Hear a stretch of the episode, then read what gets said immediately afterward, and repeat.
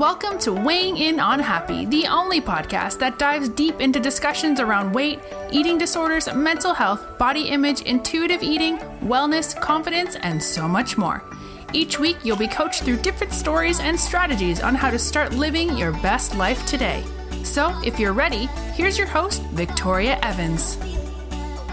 Hey guys, how are you doing today? Hope you're doing well as always. So, I just got back from my morning walk, which I'm sure many of you do know that I go on a walk every single morning and I love it. Even though some days kind of have to force myself to want to go, but once I'm out there, I'm always happy that I have. So, I was on my walk today and I really was thinking about how before when I was working my corporate job and really all through university and pretty much in all aspects of my life, I never gave myself time to think. And I know that sounds like a bit of a weird thing to say. And so I will kind of break that down for you. If you take uh, an inventory of your life right now, like if you were to just look over kind of what your day looks like, how much of that day is just jam packed filled with your to do list.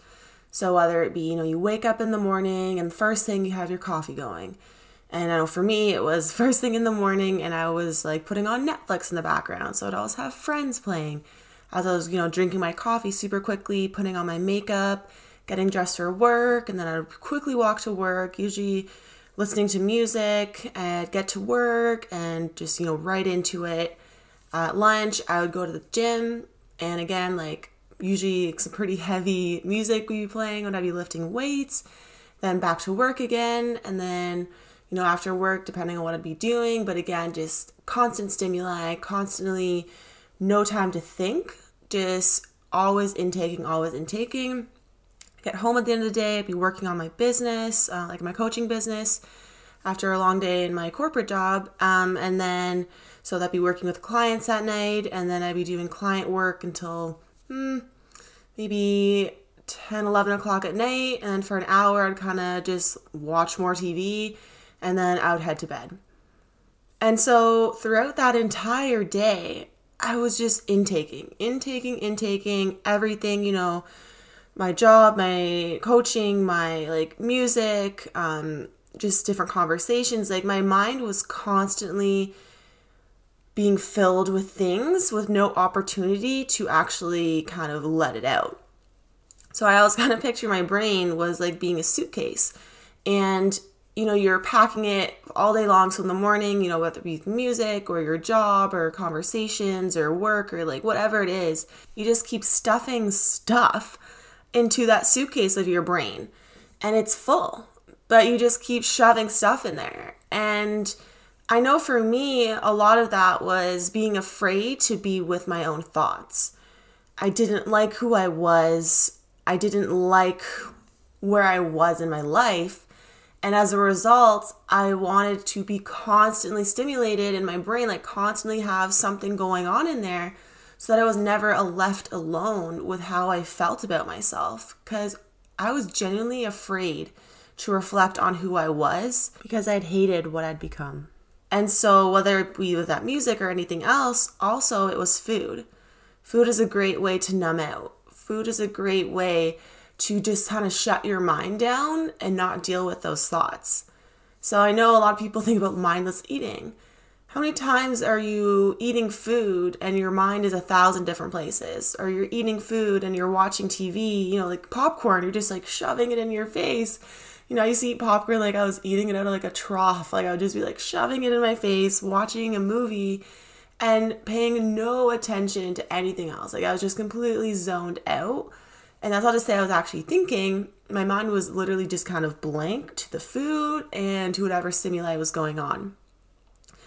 And so when I was kind of going through my eating disorder recovery, it became so important. And even I talk with my clients, it becomes so important to take that mental inventory of your day understand what are you trying to run from like what are you trying to fit into your life and keep your mind constantly full so that you don't actually have to be alone with yourself And it's pretty interesting because people don't often think about it, but when you do kind of sit down and really scan over your day, you realize how much of your day you are literally running from one thing to the next. And, you know, if you picture yourself running errands, TV, dinner, when you're really frantic, do you ever actually come up with good ideas? With, you know, inspirational thoughts, with even feeling good about yourself. If you're constantly on the go, you're never really enjoying the moment and enjoying who you are. And for me, I purposely was not enjoying who I was because I didn't like who I was. So that day was just packed full. So you it's so important to take time to reflect on what is going well in your life, what is not going well in your life, you know, really download those emotions and building in that space for it because we all say, you know, like, oh yeah, we have a journal and oh, you know, we definitely check in with how we're feeling, but again, like we're so busy unless we actually build that into our lives, we don't take that time. Because our society is built off of being busy. You know, we compete with each other. Who's the busiest? Who stayed at work the longest tonight? Who's worked the most hours? Who got the most emails? As if it's some kind of competition to just be constantly in that, you know, in that rat race. And it's funny because I used to be really caught up in it. I would hear people at work who said they'd stayed there, you know, oh, I was working till 11 o'clock last night. Or you'd see emails coming in my inbox and be at 1, 2 a.m. And I used to think to myself, oh my God, look at them. They are so dedicated to their work and really pride them for it. You know, like that's amazing. And then that became reflected in my own life where I try to cram more and more things in because I my mind had associated self-worth and that feeling that I was good enough with having a jam-packed schedule. And the more things I could tick off in my day, the more valuable I was as a person. But now that I have, you know, really looked at my life and understood, wow, I was really miserable doing that, can I understand that when you take things out of your life. And when you give yourself space to think, you can be happy. you can kind of understand what you really are, who you really are in those spaces. Because if your day is just constantly filled, you just become a robot. You just automatically move from one task to the next without actually having any sense of self. So, building in space throughout your day to find yourself is so, so important. So for me, on my walk this morning, I chose, you know, I'm going to go on a walk every single morning. Not only does that build trust myself for me showing up for myself every day, but it gives me built in time of the day to just think, to just reflect, to give me time to be grateful, to give me time to, you know, oh, this isn't working so well. This is working really well. This is where I want to go in my life. This is not where I want to go. Because people have so many big dreams and goals, but they never actually look at where they are. And like I said, if your day is so packed, you don't know where you are in your own life. You can't check in. So it's like you have a destination, which is your goal. And you know, you're trying to you put your goal into Google Maps, but you have no idea where you currently are. What's your current location? If you're always on that rat race of life, you're always on the go, you don't have any space to think, then your current location is unknown. So you will never get to your destination. Like Google Maps will never spit out directions for you if you don't know where you currently are. So, with that said, I challenge you to genu- look over your life. Look over your life, look at your schedule throughout the day, and where is there space? Where is there time to think?